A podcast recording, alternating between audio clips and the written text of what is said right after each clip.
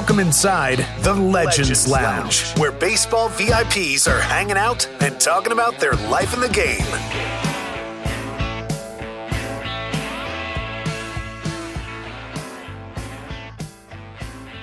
A lot of you and I know Billy Bean, and this is, and he'll tell you probably um, during this as well. This is not Billy Beane of the Oakland A's. This is Billy Bean of Major League Baseball. But you and I know him. We've had discussions with him. I've done interviews with him on TV, but you don't have a lot of time. This is the ideal destination for an interview like this because you need time and the stories are impactful and emotional.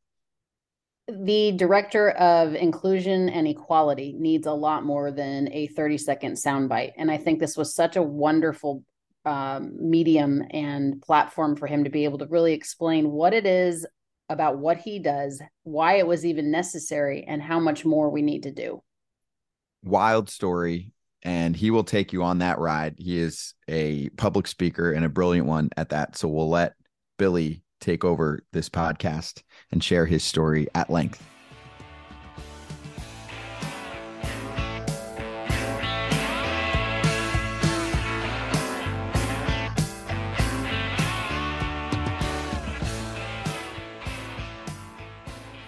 Six year big leaguer joining us in the lounge. He now holds one of the most important roles in the sport.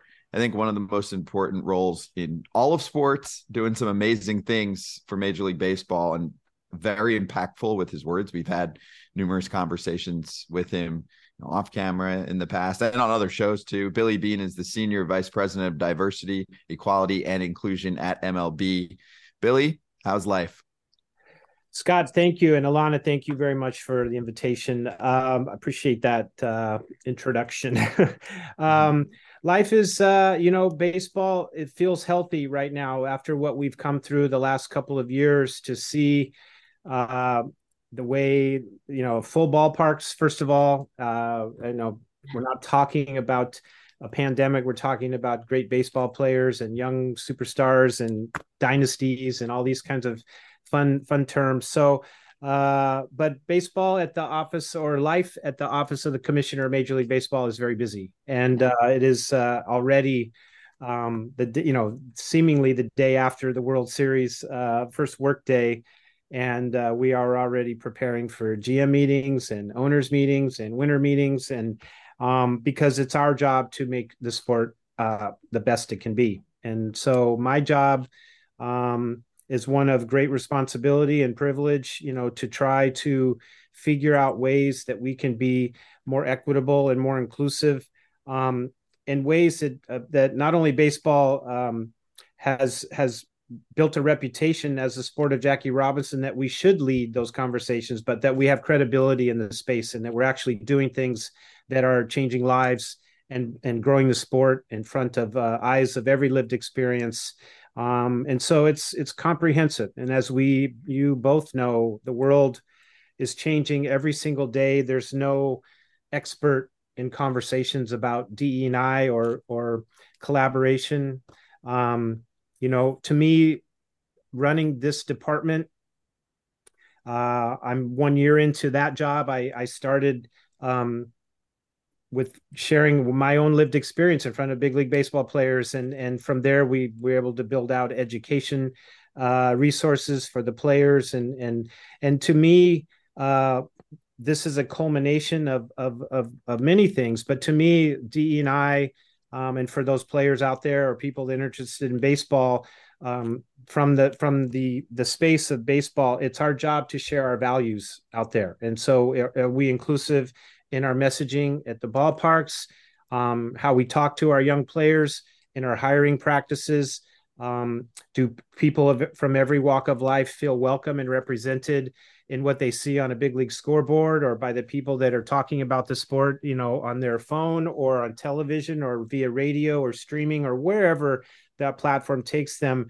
And these are all um, new frontiers. You know, the the expectation that people are just going to come to baseball uh, because uh, we have great players. Right. Um, I think we might have gotten a little lazy in that, uh, you know, 15 or 20 years ago, just expecting um, people to to line the gates, and, and, you know, when we have um, you know impasse and uh, negotiations between owners and and and the players um it it really you know that that actually happened to me when my I was part of two two work stoppages as an athlete as a big league player. And um you know those scars that'll never heal for for some of the players especially the players of my my level but for the fans. Um and so it's just a ongoing narrative of how we can uh, bring the sport closer in a meaningful incredible way. Bill, you brought up a lot um, in that conversation, but one thing stood out to me above all. You talk about your lived in experience, how you had to talk to players about it, and how you had the opportunity to talk to players. Nobody can be a special assistant to the commissioner and the senior vice president of diversity equity and inclusion have you not lived something like that where you didn't feel included for those that may not know exactly your story tell me more about that lived in experience that you shared early on in your career before you got this position sure so uh, I, I played. I made it to the big leagues. I was 21 years old. I was uh, called up to the big leagues uh, with the Detroit Tigers in 1987. Um, so I played in a different era, and um, one of the things that I was battling uh, during my playing career was a secret, uh, Alana, and that is that um, I am a gay man, and and uh, the idea that Major League Baseball and homosexuality would ever intersect on any level, I never thought that that would be the case, and and you know the I think we all are uh, a product of where we come from, and my my upbringing. I was raised by um, uh, a man who was in the uh, Marine Corps and then became a, a uniformed law enforcement officer for 25 years after his military career ended. I'm the oldest of five boys. Wow. Raised Catholic. Um, I never met a gay person before that told me that they were gay before I was played my first major league baseball game. So I did not understand uh, my sexual orientation or accept it um, messaging, representation, all of these words that uh, were foreign in, in the late 80s. There was no image that I could relate to that was narrated or brought um, by a straight white male, the same that most women were subjected to as, as being objectified as sexual objects in television shows, in comedy routines, mm-hmm. in movies. Um, they weren't brought to us in the form of intelligence or game changers or or um, it was it was an acceptable uh, set of stereotypes. So, you know, my heroes were George Brett, Paul Molitor, hmm. um, Tony Gwynn. You know, and and I actually got to play with those people, which is incredible. And uh, and I I just thought that there must be something wrong with me, and I I tried to uh, suppress that secret, and um, and I actually you know, I bounced around a little bit. Uh, I really struggled with self acceptance, and I was my own worst enemy. There was nobody to talk to. Um, at least I didn't think so. And the only value system that I had placed on myself was that if I get two hits in every baseball game I play in, I will have a baseball jump. So I, I whittled it down to that. And I, you know, was a left-handed hitting outfielder and um, did really well in the minor leagues, moved up super fast, and and uh, as soon as I got to big leagues, I sat on the bench for the first uh, time in my life, and and all of a sudden the game started to speed up on me, you know, and I was like, wow, Nolan Ryan, you know, Mark Langston, Randy Johnson, you know, guys that uh, um, actually got you know chance to start a game against Nolan Ryan in my career, you know, just hmm. uh, moments that were bigger than I expected, and then. Um, you know, got traded to LA Dodgers, my hometown. I, I, got to play for Sparky Anderson and Tommy Lasorda. So there was no space for me to bring in my off the field problem. And I wasn't living a gay old life either. I was uh, actually suppressing all of that um, and got married and tried to do everything that all of my peers and heroes did. And, and, uh, you know, I made some really, really tough, horrible decisions to try to please everyone in the world. And, and, um, and when you talk uh, or i you know you mentioned that i said the word lived experience the walking into a big league clubhouse knowing that i was one sentence away from being booted out of there so fast that's what feeling like the other person feels like. And for some um, as a woman you can't change that when you walk into the room. You are a trailblazer in our sport. I have watched you for years and you are an LA girl and and you know you you've you navigate around those that are problematic. And that you know in in sports things move quickly. Um you don't have time to complain about that if you want to be a part of of this amazing you know game that we all work in. Um and so you know for me i just started to bury and bury and bury. And then by a twist of fate in my fifth big league season or fourth big league season i met somebody um and I left my marriage immediately, and and uh, and I thought that I was able to manage this secret and navigate around that and play in the major leagues at the same time, and it was it was a silly uh, undertaking to put it lightly. Um, and but for some reason, once I started living truthfully at home, even though I was living deceitfully to the rest of the world, um, I never introduced this person to my family. Um, I was roommates with Brad Ausmus for two and a half seasons. He never, we never had a conversation about it, you know, hmm. um, ever. And, um, and ironically, you know, after the fact, these relationships really took a beating be, um, because of my inability to trust that friendship. And, um, and those were even uh, more difficult lessons to learn. But what really uh, ended my career very quickly um, was I was actually navigating and, and starting to contribute at the big league level. Had a pretty good season, um, uh, a year and a half with the uh, Padres, and um, I came home one night and and um, my partner had become ill uh, be- before opening day of 1995 season. He was diagnosed with HIV. Um, and uh, that was a lot to to manage. And then I came home one night and rushed him to the hospital, and he died of cardiac arrest, oh. um, with you know symptoms brought on by his HIV status. And and uh, I walked into that hospital with the person, and I walked out with a bag of clothes in my hand, and had a one o'clock uh, game that day.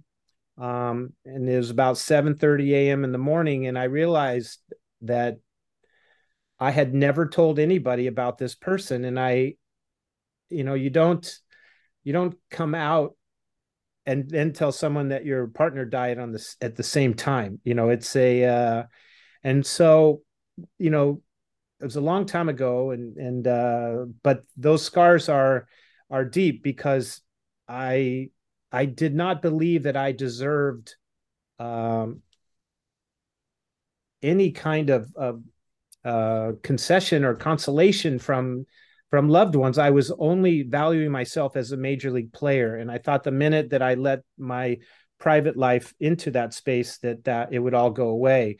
And ironically, that's what ended up happening. Um, I played the rest of that year um, in complete secrecy, and and then once I think the the the interesting nature about baseball is that you can really um, you get into such a routine as you both are during the regular season responsibilities of travel and games and and uh, and the minute that stopped, I just started to really uh, implode on myself, mm-hmm. and I I was really in a dark space, and I was certain I would never tell my father. Um, I wrote a book about my life experience at the urging of uh, the LGBTQ community uh, probably about five years after my career was over. And the whole story is my fear of my parents changing the way they felt about me. Mm-hmm. And so, um, you know, trying to manage, uh, you know, my secret, the grief of my partner, and then the idea. I actually went and saw, um, a, a, and this is one of the, the the reasons why I've been so connected to mental health and wellness for the players, mostly as an advocate of of how it would have benefited me is that I um, only saw one uh, physician uh, that had diagnosed my partner, and he flat out told me that I would become HIV positive uh, within six to eight months since I had been exposed, even though I had tested negative. Um, and so I was going to the park with that in my head as well, and um, and it was a, a trifecta of uh, of drama, and uh, and I was I for for some reason I was fortunate. I never contracted HIV and and I'm healthy and grateful for that but it uh it could have gone either way. It was uh and and by the time that season ended I just thought it's probably better if someone like me uh leaves baseball. I didn't want to embarrass my team my friends myself. Um there was tremendous stereotypes attached to um being gay and you know the possibility that I might you know uh, be HIV. I, I was really really messed up. People were dying still in 1995 and 96 of HIV. Um, and there was a tremendous stigma attached, and and so I just uh, I left baseball.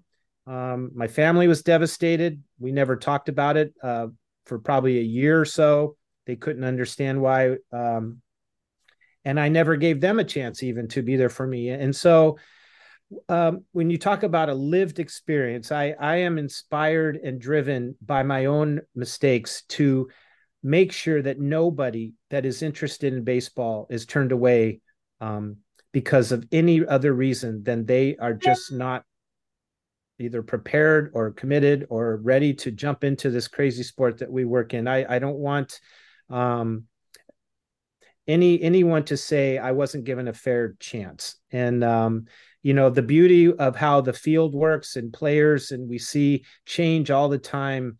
Um, you know, as our sport gets better and better and better, and I am literally in awe of the players. You know, and, and you know to see the fans in Philadelphia literally levitate the players off the field. You know that it was just something uh, amazing, and uh, and and so um, you know, when you talk about, you know, my opportunity to um, reach out to players, I'm not there to tell them what they should or shouldn't do. I, am there to provide a consideration um, and maybe a little clarity from past experience about the opportunity to play as long as they can. And there, that that sentence in itself brings so many things into play. They all have a chance to be an ambassador of our sport, um, good or bad and mm-hmm. and the impact that they have on children or young fans um, uh, arm around a kid for a, a, selfie, you know, or a jersey or a bat. When you see Mike Trout or Mookie Betts hand a kid something, and they, they're just, they will never not be that little kid. When yeah. they're 55 years old, they're going to remember that moment, and that is powerful. And and they have, so I want them to appreciate, you know, this amazing platform that um, that we have. We we are so much better at marketing our players and bringing them closer to fans. Um, you guys do a great job. You know, we all uh, lift them up. You know, it's a hard game, and and uh, they play 200 times a year, and and through hot days and cold days and travel days, and um, and so you know, for me, it's it's a lot about inspiration and and uh, and trying to get them to you know make the most of their opportunity. Yeah, Billy. I mean, of course, and I've heard this story. It, it's especially for those hearing it for the first time. It's it's super impactful. Uh, there are times it's it's hurtful even to to hear it. You know, like you you feel even every time I hear it, like the the pain. Um, and just to spin it forward to what you're talking about for a moment here, and then we'll go back to how do those conversations with current players start? Obviously, we're not going to go, "Hey, this is who I spoke to," and, and yeah, yeah, yeah. we spoke about this. But like, where where does that begin and i know that you've shared your story with with many current players. I'm, I'm very curious you know does it start with a conversation on the field a phone call? You know, take me inside that.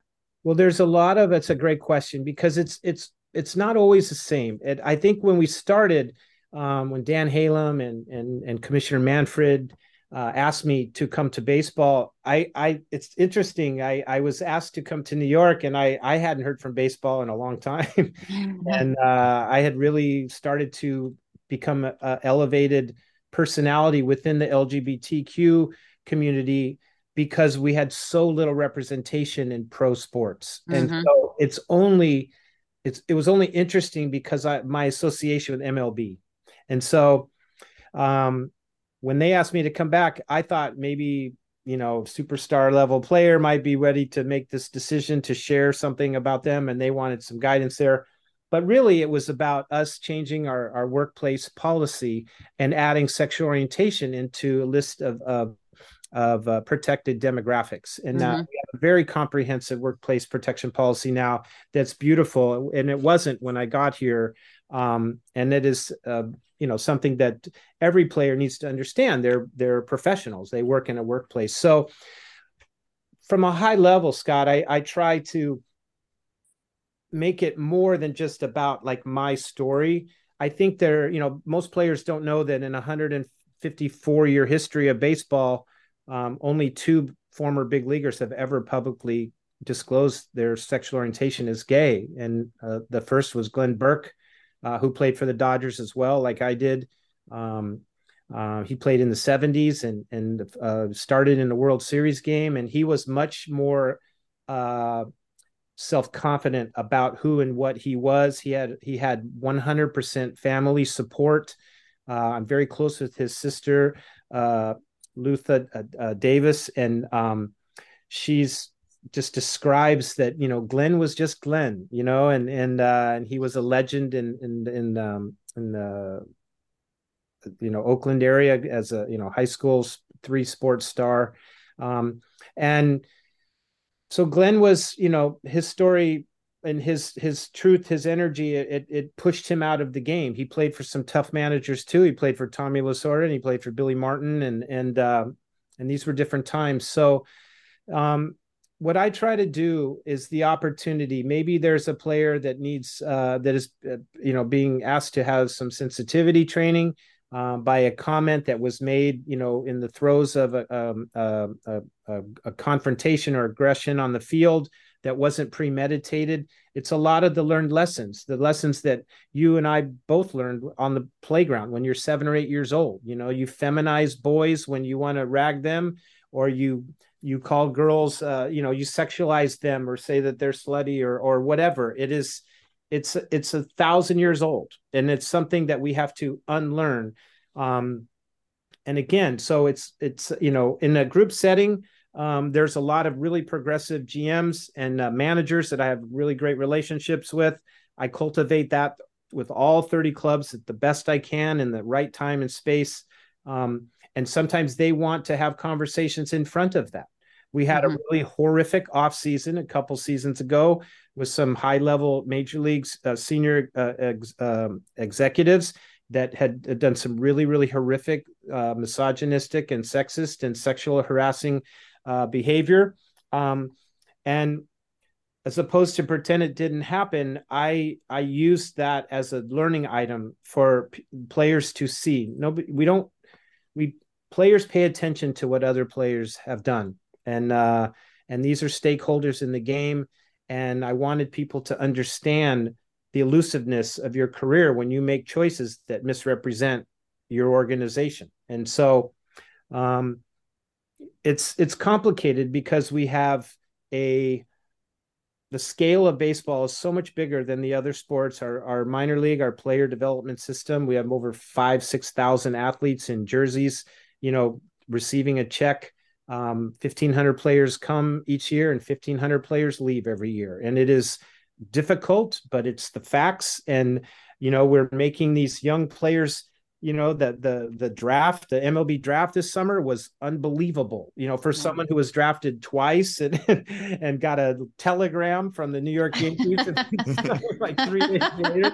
Um and so you know they're household names practically in the sports world. And so one one off color comment or one moment's indiscretion and they can be labeled forever you know? And and so for me it's a disservice to all of them if we're not getting in front of them and preparing them for the way um, the world is going to treat them differently. They're probably thinking i'm the same person. Um, and so i try to come at uh, the the with the strategy of of uh, prevention and clarity um, and opportunity and then and why? You know why are we here? When they see alana walk into the clubhouse or they see you scott come into the clubhouse and because you're not wearing a uniform are they going to bully you because you're not uh, six foot five and throw a 99 mile an hour fastball? No you're a professional. You're every bit as integral to the game as they are. And you know a lot of young kids think they're irreplaceable and we all know that that's not the case. The game will continue long after the three of us are in working and it will it will flourish and so I think it's just sharing a little bit of experience in in a way that is uh, has humility. Um, believe me, when I first got hired, sharing that story about myself, I, I felt sick to my stomach each mm-hmm. time. I, I felt a little bit of shame. Um, I, I, you know, the people that I look up to have always worn a baseball uniform, and their their image of me, I always wanted it to stay as playing center field for the Tigers or the Dodgers or the Padres, not that I have a, a, a man as a partner, you know, or whatever stereotypes that they are going to drag into that vision. It was easy for me to get in my head and just say, um, and you know, I, I have to give a lot of credit to the senior leaders here that really, um, you know, I'll never forget Commissioner Manfred saying, Billy Bean, you played in the major leagues. You are a peer to these young men. Don't ever forget that. And and so you know i've met a lot of kids who were bullied who could not dissolve into the room like i could and i lived on both sides of this you know some people people of color i keep using alana as a reference because half the world is treated with inherent bias and, and discrimination because they are women and we have to change that but for many especially in the lgbtq community they they can't hide um, their gender expression or mm-hmm. their um, and they are they are you know five times more likely to self harm than other kids their age and and so they and they don't have a voice and and you know not everyone is going to play major league baseball and be make millions of dollars in their early 20s and and have everyone in the world want to be their best friend or be their companion or whoever. Um, and so I take a deep breath and I think about people like Matthew Shepard and I think about um, yes. you know and and i just say you know what? This is this is my job and uh and we're going to make the most of this moment. And it doesn't have to be an hour. It doesn't have to be a, a powerpoint slideshow. It is just two people it could be me in front i mean i remember walking into the yankees clubhouse in 14 you know with cc sabathia a rod derek jeter you know uh the, the they had the biggest team I've ever seen. and I was like standing there and uh um Betances you know, probably I think was on that team, right? Like they were, yeah. These guys were like basketball guys players. that were six foot six. And um and and I just thought, you know, I knew many of them uh, you know, I met guys like A Rod and Derek when they were you know, like rookies, and and that's how long they had been playing. Um and I just realized that you know this was an uh, an effort for baseball just to be a little bit better, and and I do represent a small part of the conversation about inclusion and consideration, and it's not that you're I need I'm looking to find out if you have a gay teammate or I if I ever care if that happens. It's about the the words we use in the clubhouse. You know the things that I saw. I remember Alana. Uh, as a member of the Dodgers and being in the Houston Astrodome, park in the history of the world to hit in. Um, three women walking in there as reporters and just almost criminally being accosted by comments, you know. Mm-hmm. And I was young and I was afraid to say anything, and I just put my head in the locker, and it was awful. And I, I just felt so badly for them, and I thought someone should, should be sticking up for them you know and and every you know the and so this is what i mean about the power of the athlete and and never more so than now are the players have power right and so we need to create leaders that expect better and demand better and want better and because the young players will follow and you know in my day we certainly weren't there was no way to do it yet but you know you have reporters texting players mm-hmm in minor leagues we have you know incidences where they misunderstand that as a as a some kind Correct. of invitation and Correct. they respond with a you know a photo mm-hmm. uh, and that is the fastest way out of baseball and but they need to be told that and so racism sexism homophobia they are braided in their evils right? So that it's all connected in one way or another. So i'm not going in there to talk about how hard my life was. My job is to explain why I have been given the opportunity to have a conversation with them. So if my lived experience allows for them to think, wow, that might have been hard to be the only gay dude in a clubhouse for six, seven years, maybe they'll just listen. And and many times when you talk about um, you know, I challenge them as future parents, you know, the the the fear I had of letting my father down um, you know, and it's so interesting. The players that have young children, um, the the development that that ha- creates, it's interesting. You know, they they just there's a there's a different level of responsibility and awareness to that superhuman gladiator. You know. Um, 21 year old and they deserve to go through that moment too you know to be that a world class athlete but it really allows for the opportunity of what kind of conversations your children are bringing to the dinner table at night. Right. And are you going to raise a bully? Or are you going to raise, you know, a, a great leader, a kid that you know will protect, you know, someone who's uh, being picked on?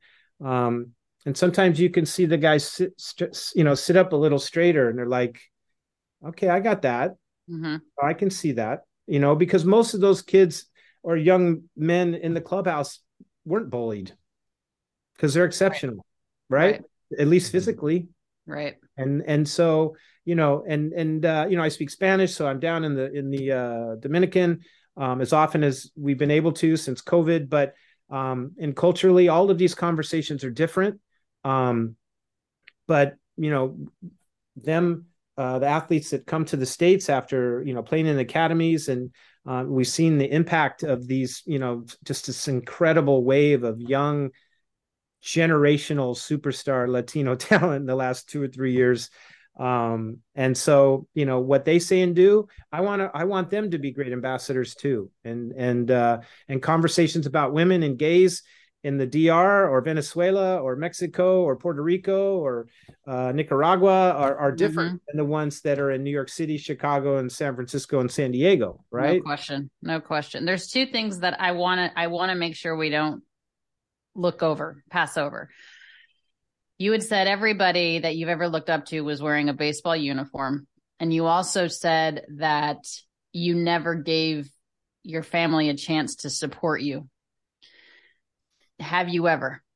Where are you at with that? Yes, that uh thank you for that question. It uh I definitely don't want to convey that my family I didn't give my family the chance. And I and I think uh you know MLB Network did an amazing documentary um and they interviewed my parents and I did not watch the interview so I didn't I didn't know uh what to expect. Oh, that um, gives me chills. yeah and you know my mom is you know she was 18 years old when she had me and she's she's an amazing woman and and it just that wasn't their dream for me you know? And i was a young kid in the big leagues and and and uh you know i love my dad and he is solid and consistent and and he was in the military at 17 and and you know they they spoke about gays that way. That's how they toughened them up and and and so i almost would have preferred not to be than to be what i am you know and and those are you know scary conversations internally and and and so for some reason i just thought i'm only good if i'm the best and i if i i can't fall anywhere in the middle uh and I didn't give my parents a chance to help me while I was still playing. And then finally, my mom basically just pulled me aside and and you know shook it out of me and said, "You're going to tell me what is going on with you."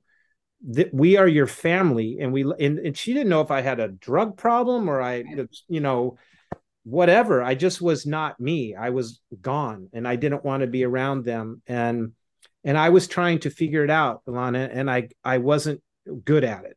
You know, I was I was wishing it away.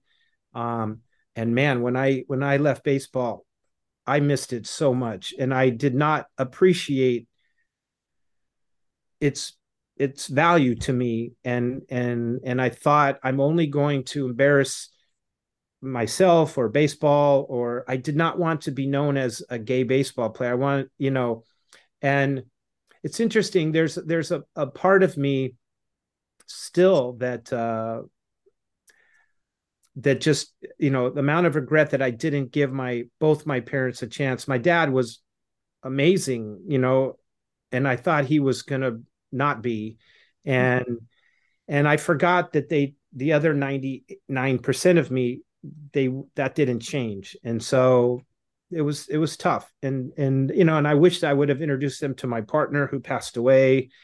And that was uh, a deep regret. I didn't go to his funeral because we had a game Ugh.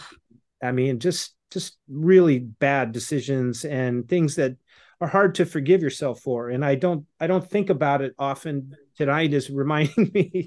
Um, and uh, and I but I was young. I was a kid, and I I thought because I was in the big leagues that I knew what I was doing, and I I needed I needed some family and some love around me, and and um, and that was hard. And you know, Brad Ausmus, his wife Liz, you know, Torey Lovullo. I mean, these guys are like my best friends. And mm-hmm. I didn't speak to Torey for eight years. I thought he wouldn't want to be my friend. And and uh, it wasn't until um, his grandfather was passing away who we had this we grew up together and and uh, his father his grandfather used to always say that Torey was his second favorite baseball player. Um, and uh, we were very close. Torey went to UCLA, I went to Loyola, and um, and uh, his his uh, before his he said, "My grandpa's sick, and you need to get your butt here and give him a, one more kiss," you know, and and uh, and that really that brought us back together, and you know, it was just um, it was uh, hard, you know, just lack of knowledge, you know. Uh, what's the word I'm looking for? uh, I can't I can't think of it. In, not insecurity, but um, just not uh, being evolved, not mature, Im- immaturity. You mm-hmm. know, in a way that, um, and I I just think that you know the messages that we were fed. Um, I I only assumed that that was the way that people would see me, and and so um, you know, it's still hard to be sometimes the only one in the room. I I know you know what that feels like. You know, I see you. I I I want to say I, you know, to see you spar with Mad Dog is like my favorite part of the day. I it's, it's right here. I see. I watch you. Uh, Thank you. I, come prepared and and uh, and you and you're you're dealing with a, a different generation, and you've won them over I saw you. your first show with them, and it's changed a lot. And uh, yeah. that's all credit to you. That's because you're talented, and that's that's that's the exact example. You know, it's hard to prove yourself on live television every damn day, which you have to do. But um, you know, there was a it's a moment, and you know, it uh, the the the part about baseball in the big leagues is that um, not everybody gets 600 abs to work work it out right like sometimes right. uh you know when i played i'd get to start against uh, mike scott in the astrodome and then sit for a week. It, was, it, was, not pretty.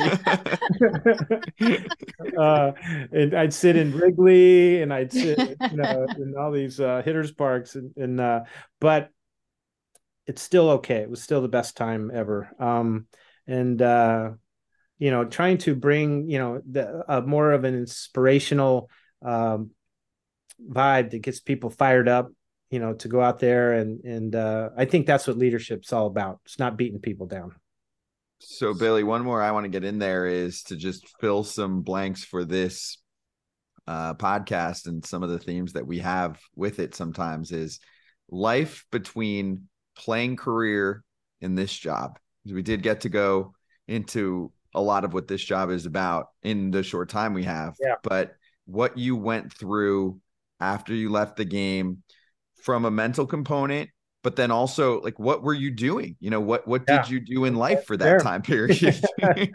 so when you uh, that was another thing i did not have a plan b most don't that's so, why we talk about it yeah. most don't even so, when if they don't make it known. or they play right i got, yeah. I got this dog right oh yay i moved to miami beach mm-hmm. and uh, this dog's name was paco and he lived Paco. to be 16 and uh, he's uh maybe the best uh, best buddy I ever had, and mm-hmm. um, and uh, I I I thought it's it's so interesting.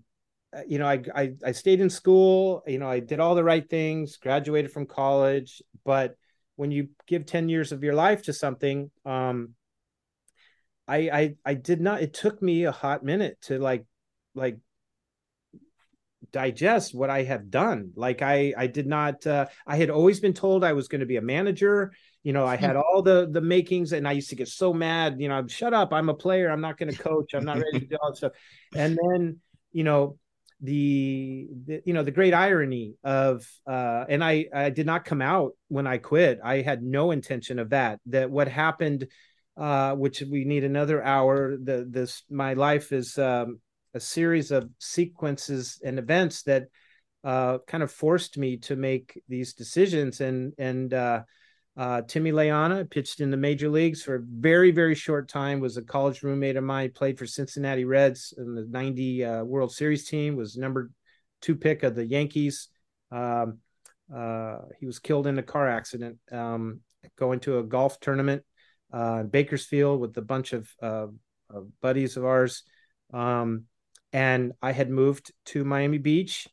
And uh, this was at a time when, you know, people weren't texting yet. In 1999.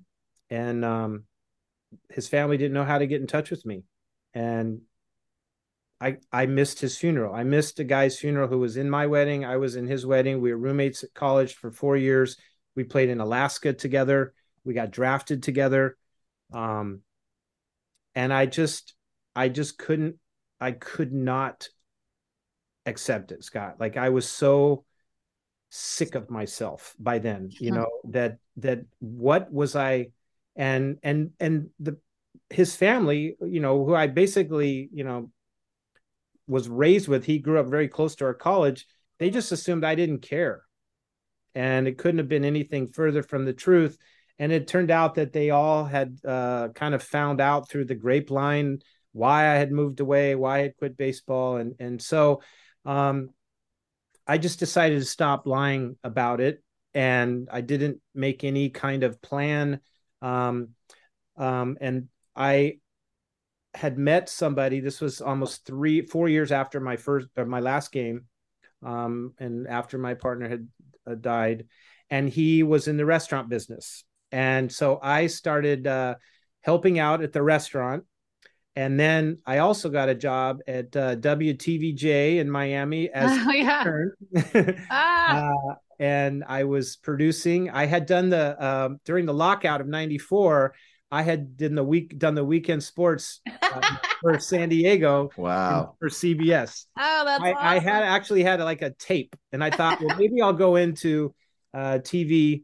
Um, Keith Olbermann uh, wanted me to move up to Bristol. He said, "You're a natural. You know, you oh got a face, all these kinds of things." And uh, and uh, um, so I started interning at Joe Rose. I don't know if you know who he is. of course. oh, I I do well, yeah. very well so, down there. Yeah, yeah. Joe Rose. Uh, he he liked me right away, and he was at um, uh, 560 WQAM, mm-hmm. and that's where I met Boog Sciambi. Oh, Boog, yeah. Yeah. yeah, and I was I was right back in the closet, and I was working at a radio station for nine bucks an hour, and doing updates. Um, and then I got offered uh, like a, a, a, I put a reel together and somebody mailed it out. I got offered uh, like to do news in in Savannah, Georgia, and El Paso, Texas, like on the weekends for like eighteen thousand dollars a year. Oh, that's more than I made. My first job was fifteen eight. I'm, I'm a lot older than you. That's why. so I'm like, I can't do that. I just, I would have kept playing baseball. You know, I mean? like so. I ended up running a restaurant and then we opened up another one and then that's when uh, a woman named lydia martin who's a lgbtq writer for the miami herald she said i know a secret about you and i think we should tell everybody um, and and because of tim's passing i said you know what go ahead and wow. next thing i know i'm on the front page of the new york times with pictures of me playing and it says uh, you know, big leaguer comes out of hiding. Um, and then it went everywhere. I was Diane Sawyer's calling me, Katie Couric, and you know all these people, and and I I could not understand why.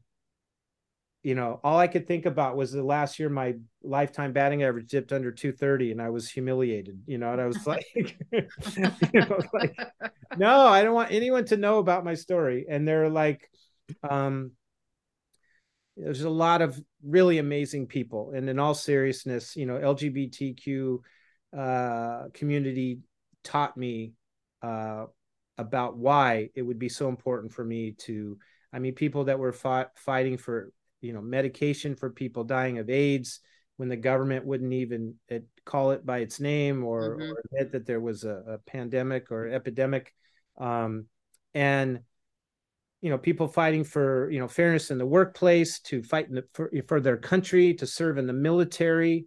Um, you know marriage equality was never uh, a, a part of that conversation until that was brought at us as a way to polarize voters. And and i i got to see people that were generous and and and it made me feel like perhaps there is a purpose behind all this experience that I had, and I didn't know where I fit in.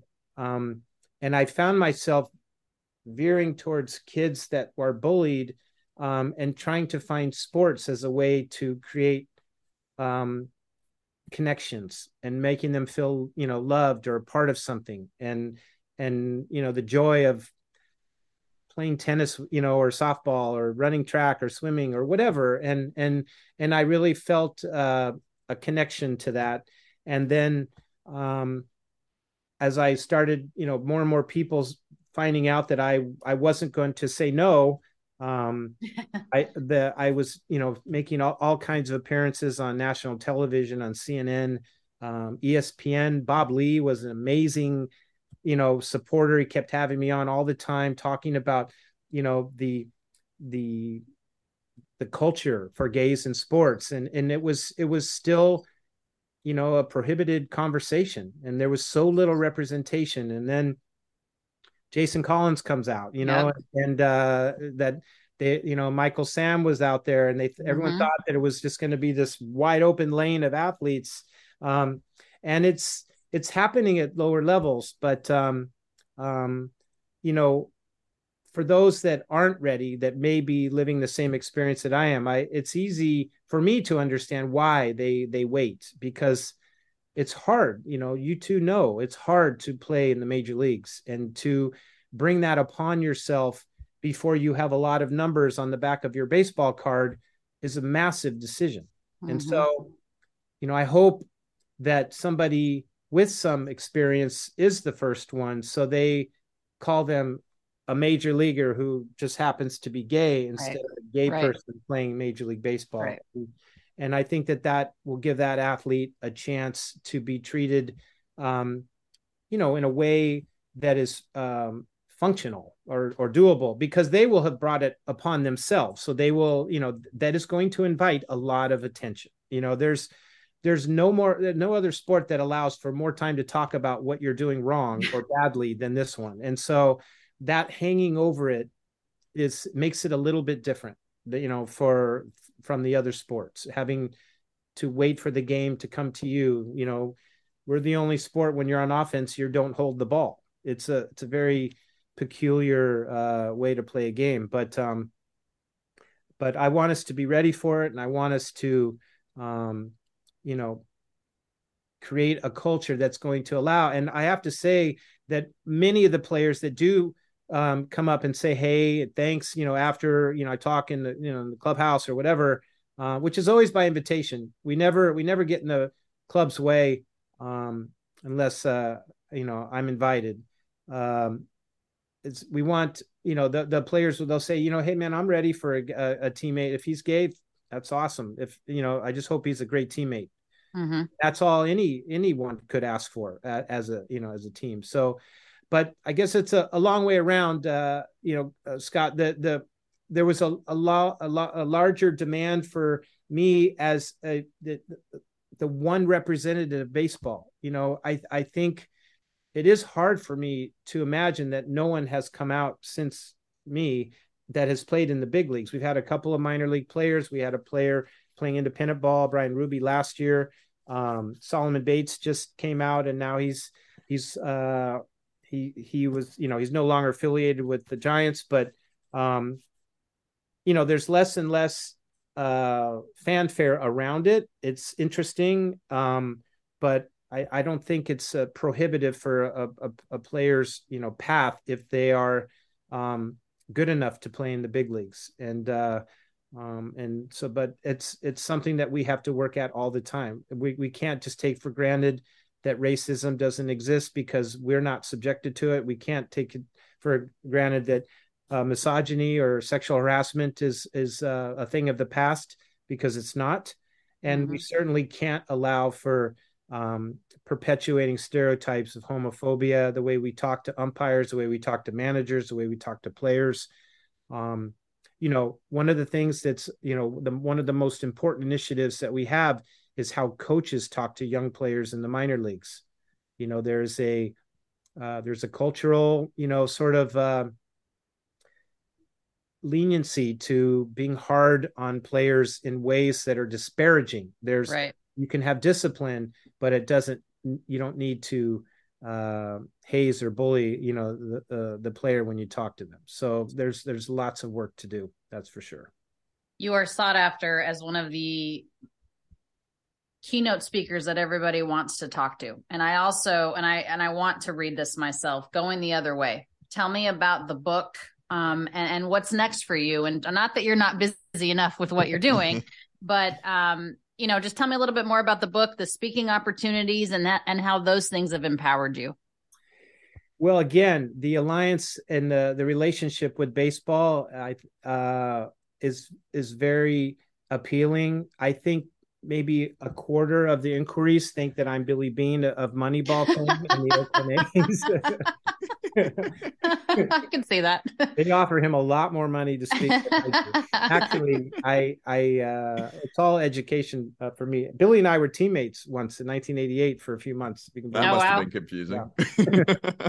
um, so my book, um, the book is a great platform for for why I would come to speak. I think uh, Alana, there was uh, uh, it's interesting as a lo- there's sometimes there's uh, uncertainty, like who's going to arrive, and and I I wondered if baseball was going to wonder what uh, what package is Billy Bean coming in, uh, you know, eight years after his last baseball game or something. You know what I mean? Like uh, you know, and um, I am who I am. Uh, my my book is about um, you know a, a quick quick fast forward of where I grew up. My mom was a single mom for uh, a while, and then she married my stepfather, who's the only dad I've ever known, and they've been married almost 50 years. And um, um, and and growing up in you know 70s, 80s, you know Southern California, very conservative Reagan country, and and mm-hmm.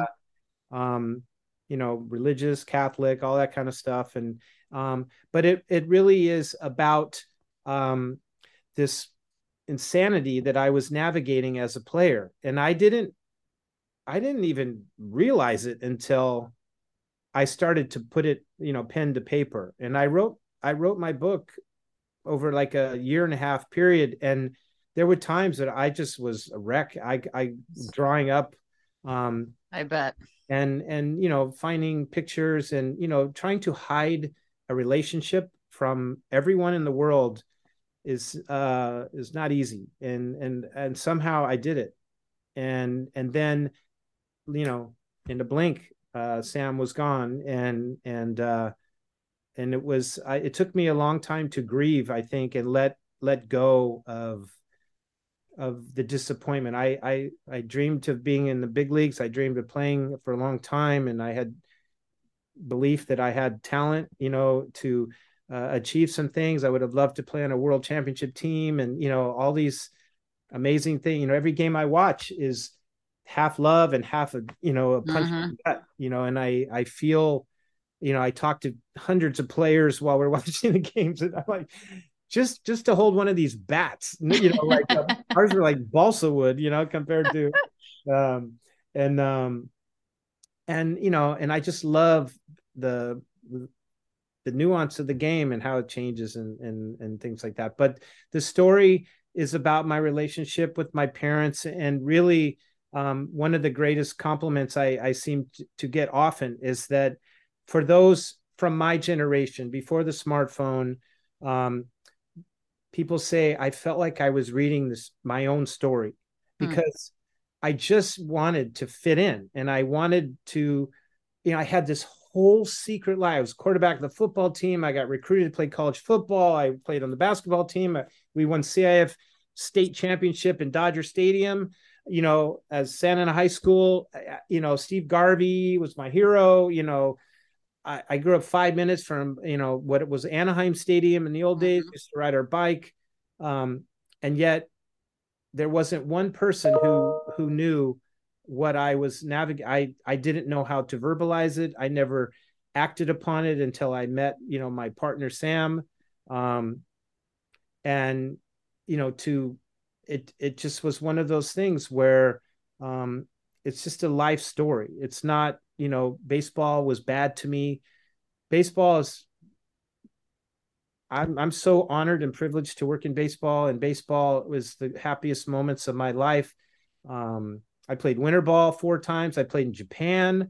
Mm-hmm. You know, I I've done a, a, lot, and I you know, and it just it's it's something that uh, I think putting it out there there I don't mince words. It's it's it's honest and it's real and and uh, you know, there's some times that I feel um, a little self conscious about it being out there in that way, but um, I told the truth and I didn't sensationalize anything. You know, there's a lot of people that have a lot of fantasies about other players. None of that ever happened. I I wouldn't have allowed it. I didn't want anyone to know. And mm-hmm. so um I, I might have been the least gay person as the only gay person. it's pretty sad, but it's probably true. so uh, I will send you a book tomorrow. Please. Oh, I, I, I would love that. Thank please sign it for me too. Oh, I would love that. I would be honored. Thank you. Same here. I would love that too. I, I want to order it, but yeah. Yeah, I was going to order it when I got off of this. Please. Let us order. Yeah. Please, no, no. Uh, no, believe me, that ship sailed a long time ago.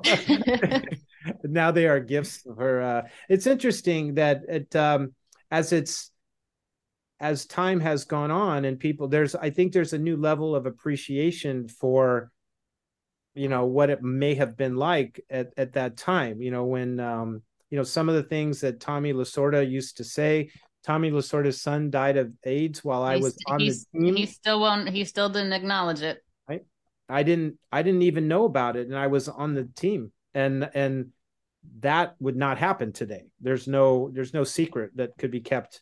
Um and you know the irony of uh, Tommy Lasorda used to call. He used to say, "Billy Bean, Billy Bean, the, the the boy of every girl's dream." Like he, for some reason, he used to sing that. You know, like probably because he, I didn't play enough for him to think about anything on the field, but it was, uh, you know, I, the great irony, you know, of of all of that, and and uh, and you know, navigating around some really tough guys uh, in those days. A lot of you know players got away with a different culture. Um, but it was just all wonderment and learning and in you know playing for Sparky um, and you know the happiest times you know I played with Trevor Hoffman and Brad Ausmus and Archi Cianfrocco and uh, Ricky Gutierrez and Phil Plantier and Tony Gwynn you know uh, Freddie McGriff Sheffield all these you know you know, I got to play uh, last year or two years was it two years ago. Three guys that were teammates got elected to the Hall of Fame. Mm-hmm. Trevor, Trammell, and Jack Morris. Well, uh, Fred has an opportunity on the uh, on the new ballot that just came right. out for all mm-hmm. the players that uh, weren't elected but still have an opportunity yeah. to to do so.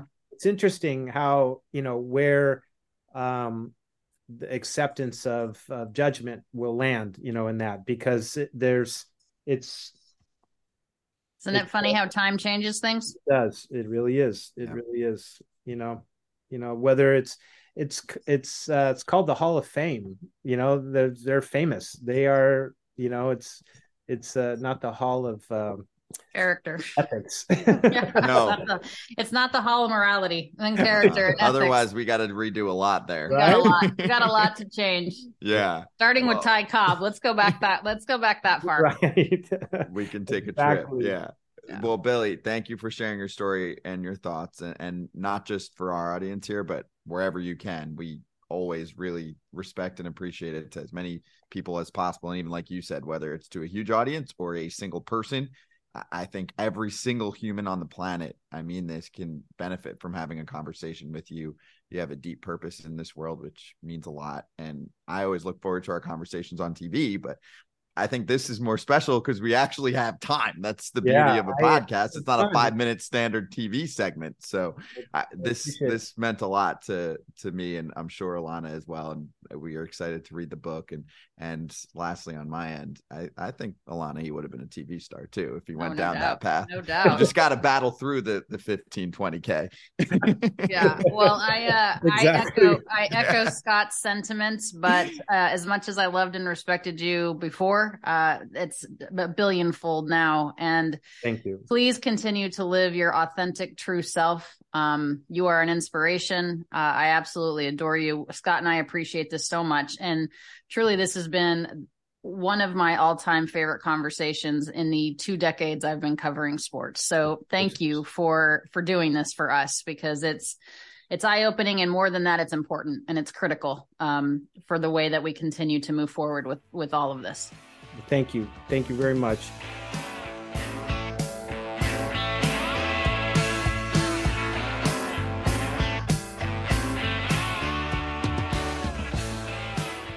That was special. And on top of that, I can confirm a text, and I'm sure, or an email from you as well from Billy with an address so we can get a book so we can read that. I very much look forward to reading the book during a brief vacation I have coming up.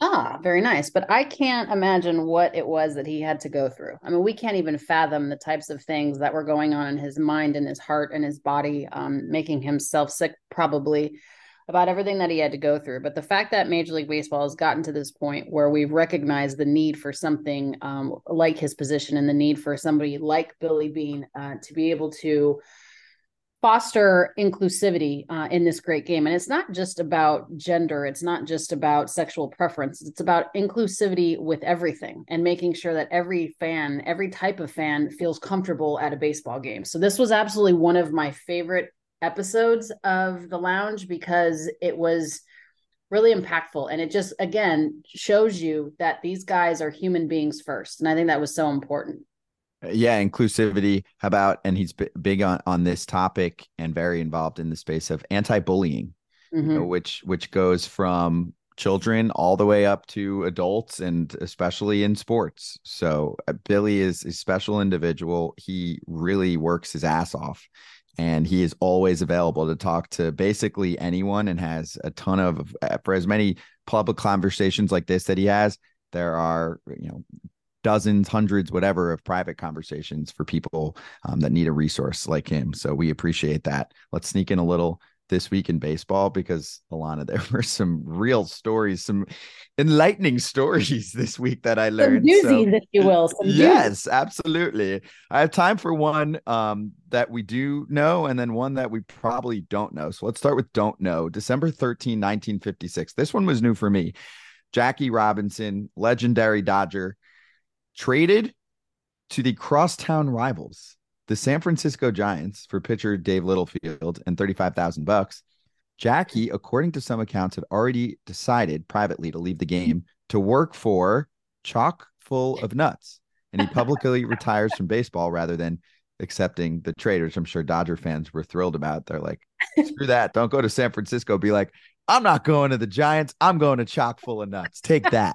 I have to say, I'm incredibly embarrassed. I covered the Dodgers for seven seasons. I liken myself to a pretty good Dodger fan and a pretty good, um, what I thought was a pretty good Dodger reporter. I had absolutely no idea that Jackie decided, you know what? I'm going to go ahead and hang up these cleats and I'm going to go ahead and work for Chock full of nuts. I mean, doesn't that just sound like a natural transition?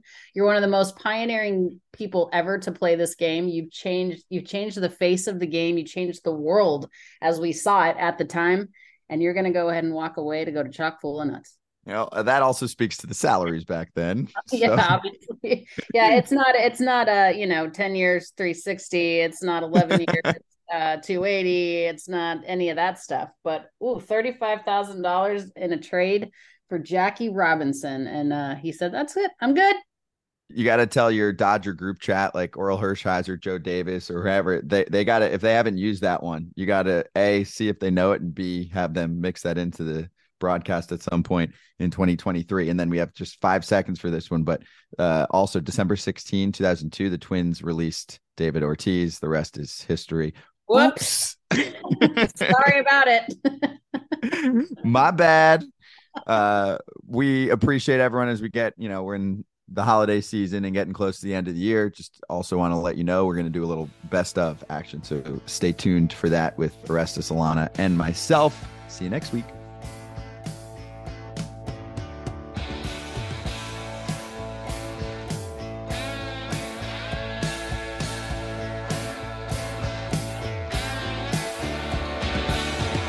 Legends Lounge podcast is brought to you by Major League Alumni Marketing. Hit us with questions or comments at Legends Lounge at MLBPAA.com. Check out our memorabilia at MLAMAuthentics.com. Later, Legends.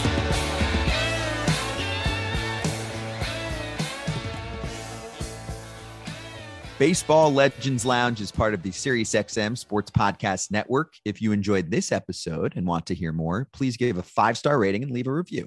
Subscribe today wherever you stream your podcasts.